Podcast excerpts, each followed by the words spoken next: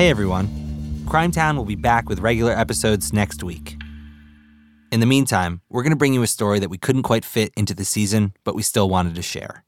It features two people you probably remember State Police Detective Brian Andrews I almost shaped my whole career on Tony Fiore, to be honest with you. and Master Thief Tony Fiore. He was assigned to me his whole career. They promoted him from patrolman to detective to everything there was, all the way up to head of the state police. I made his whole career. They circled each other for years. Tony was difficult to follow. Tony would purposely go into a neighborhood that he knew well, and he would go down a dead end street, knowing it was a dead end street. I took Brian, I mean, he'll tell you, I took him down dead end streets.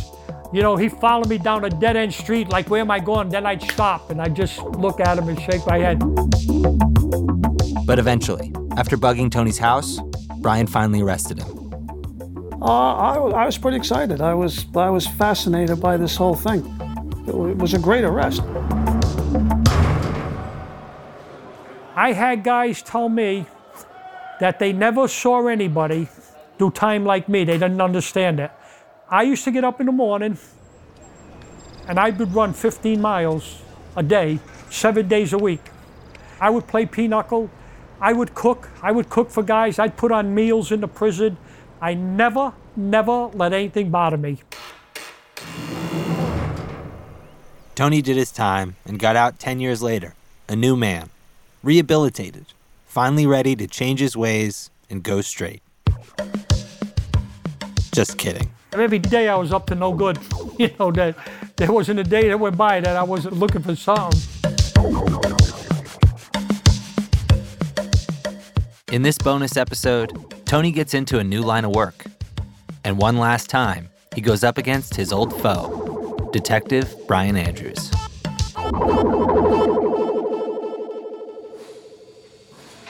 When Tony got out of prison in 1989, he started working at his dad's gas station, driving a tow truck.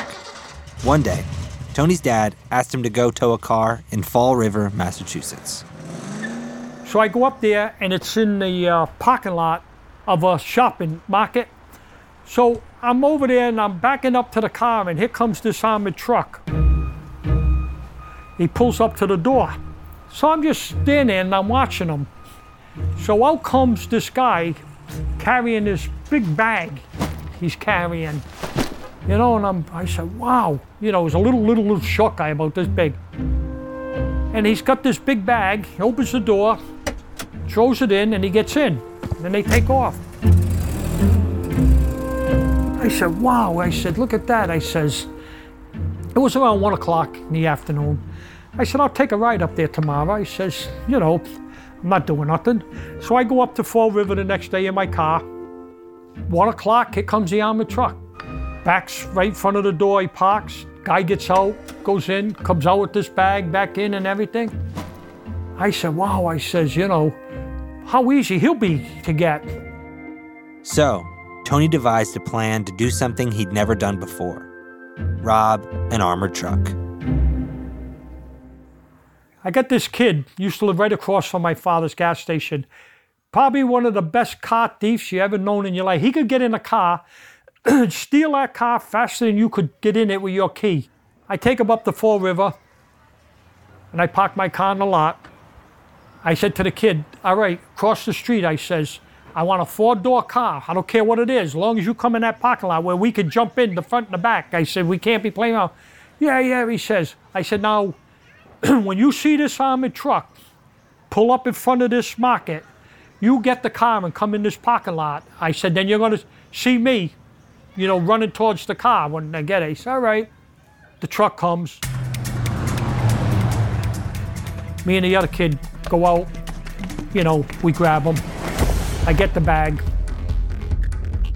This cuckoo clock hits him over the head with the, the pistol for, for no reason, you know, flips his head wide open and everything. I mean, the guy had a few stitches in the head and everything, but uh, he was all right.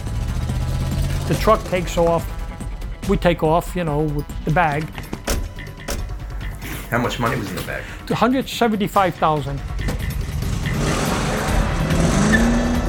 So So now I said, wow, you know, this is easy.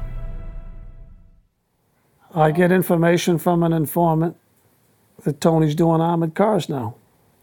By now, Brian Andrews had risen in the ranks of the Rhode Island State Police to become detective commander. And this new phase in Tony's life of crime, it surprised Brian. Before then, I never really knew of Tony. Tony was a, a burglar, a big burglar. And I never really knew him to carry a firearm. So he went from that to armored car robberies. I mean, that's how, you know, bold he was. We went to uh, pick something up at the Emerald Square Mall. The Emerald Square Mall is a shopping center in southern Massachusetts, just across the state border from Rhode Island. Now it's like quarter to three in the afternoon. We're coming out to come out the main door, and here comes this armored truck, and he parks right in front of the door. So we're sitting there and we're watching. There's a Bank of America right there. And this guy comes out and he's got this hand truck that you pull and it's stacked with bags. So I said, wow.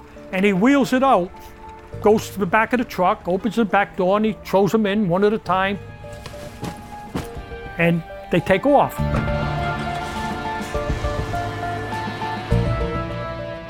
I said, oh, look at that. I said, next day we go there, quarter to three, you know, like, like a clock. Here comes the truck, you know, same thing.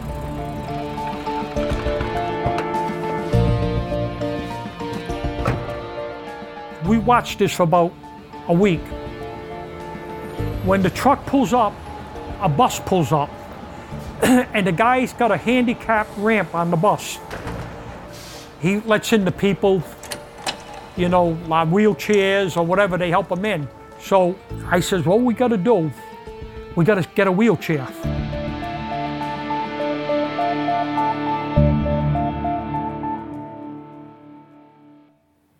When you take down armored cars, it's all in timing.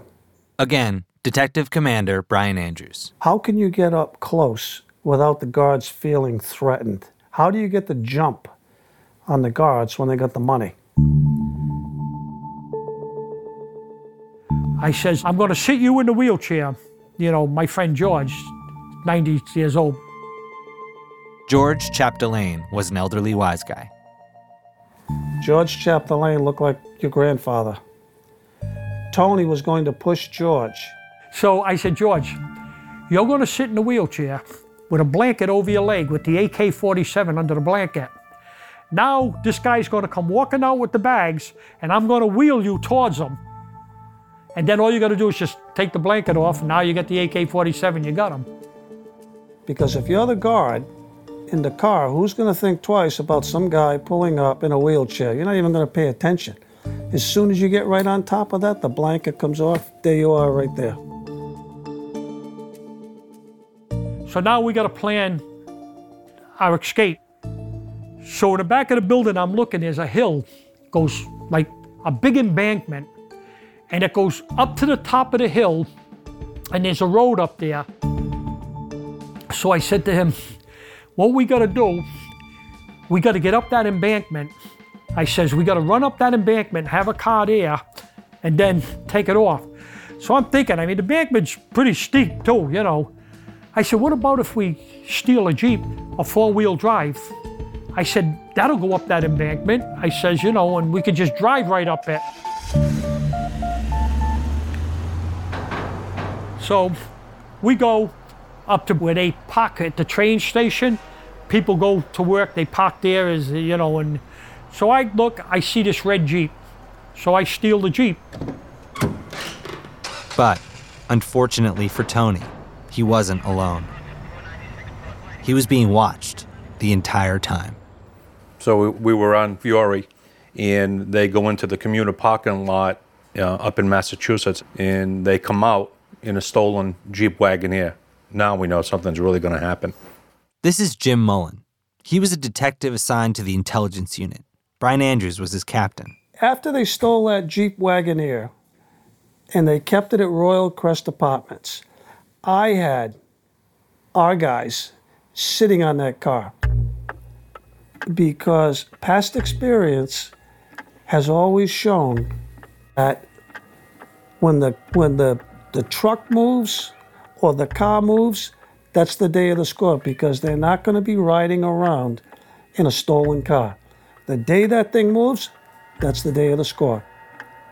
Now these guys are sitting on these on this car a week, two weeks, all day long. I'm, I'm burning these guys out. I mean, it was it was brutal. So I pulled the guys off the Wagoneer.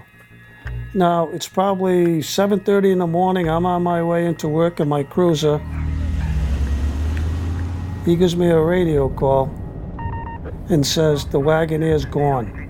You have got to be kidding me. As soon as I called our guys off, they moved the damn thing. Now, like tension, like you wouldn't believe. I tell him, get going, get some guys and start checking all the places that we knew these guys hung around or came from. Because I'm worried it's going to be an armed car robbery and somebody's going to be killed. It's March 29th, 1991. Jim Mullins searches high and low, trying to find Tony. Tony comes out of his garage in a Jaguar that's stolen. We follow him. So much is going on, you know, and I need to always be talking to him. But what's what's I'm happening? hollering at him. I, I, I have like two phones. I have a driver. You know, I'm yelling at him. Go go back because now I've been on these guys for for years. This is going to make your whole career for Christ's sakes. You gotta know- you yeah, gotta this know the you're- you know this is it. This is like your. This was pretty big. Yeah. Either yeah. take if you don't take it down, then get in that car Yeah, and and don't ever come back. And then yeah, That's the yeah. way it was. All our guys now were on Tony, and then well we followed Tony over to where the staging area was at the Ann and Hope. Ann and Hope is a discount retailer in New England.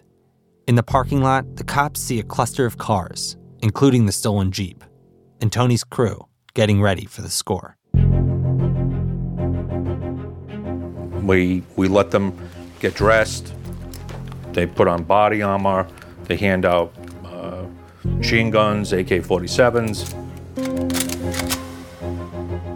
They go over to the Emerald Square Mall. But when we pulled into the Emerald Square Mall, they got this divider. It separates the driveway in and out.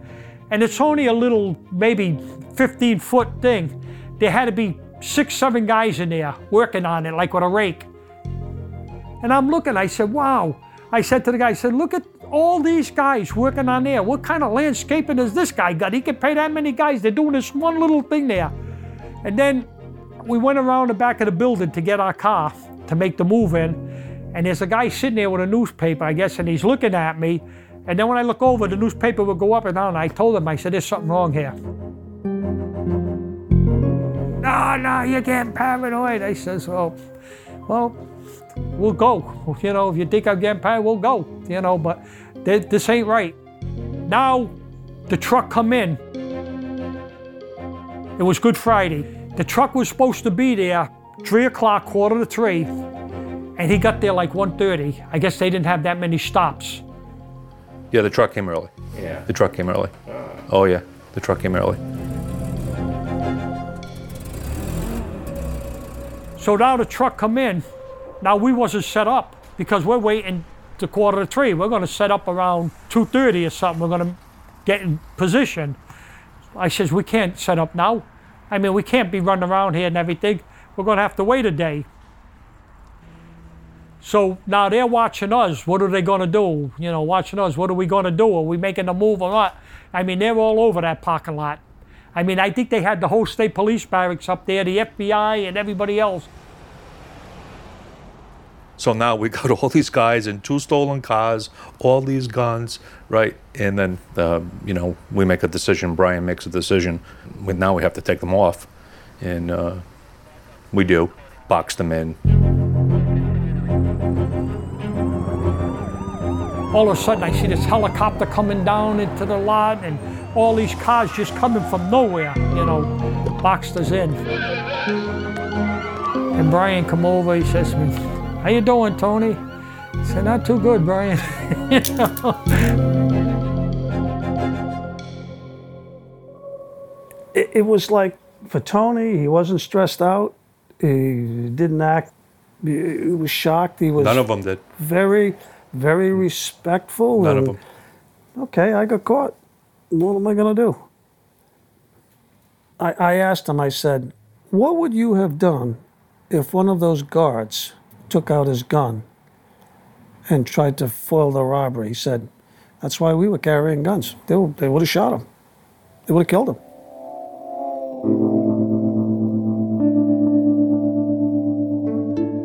It was at the tail end of my career. I mean, I was all done. I retired. I retired shortly thereafter. I was done. I never really appreciated all those good grabs that we did until after I had been retired for a few years. And then I looked back and I said, Jesus Christ, I can't believe we did that stuff. Tony served 17 years in prison for that attempted robbery at the Emerald Square Mall. Do you have any regrets about any of this? You know, I mean, I did a lot of time in prison. You know, I mean, a lot of time, but I mean, Years in prison total? well, probably 30, close to 30. That's the only regret. I mean, you know, you know, I lost everybody. You know, my mother died, my father died, my brother died while I was in prison. I mean, you know, I never went to any of their funerals, wakes, or anything. They wouldn't let me go. I mean, you know, you go in and everybody, you come out, everybody's dead. I mean, but, you know, nothing I could do.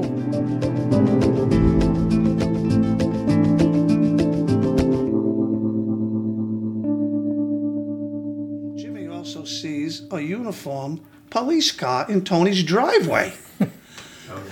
I think you finish the story. It was a, when I bought the house up there. Uh, After Tony was released from prison, a reporter who knew both him and Brian put them back in touch.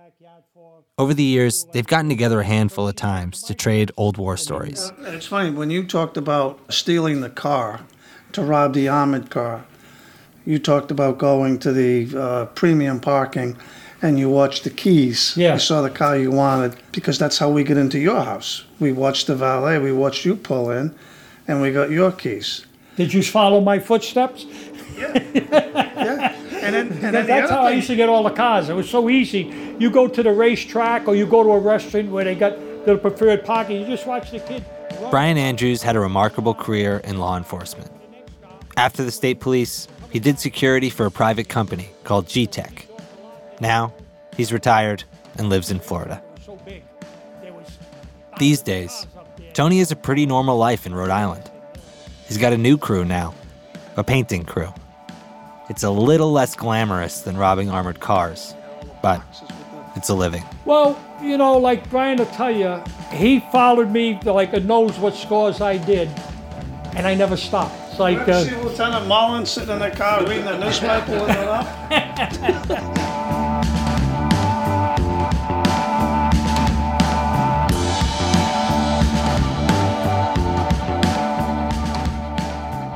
Next week, Crimetown's back with a full episode featuring a very special comeback. This was Providence. Before the vision of a new young mayor started to pull it back from disintegration.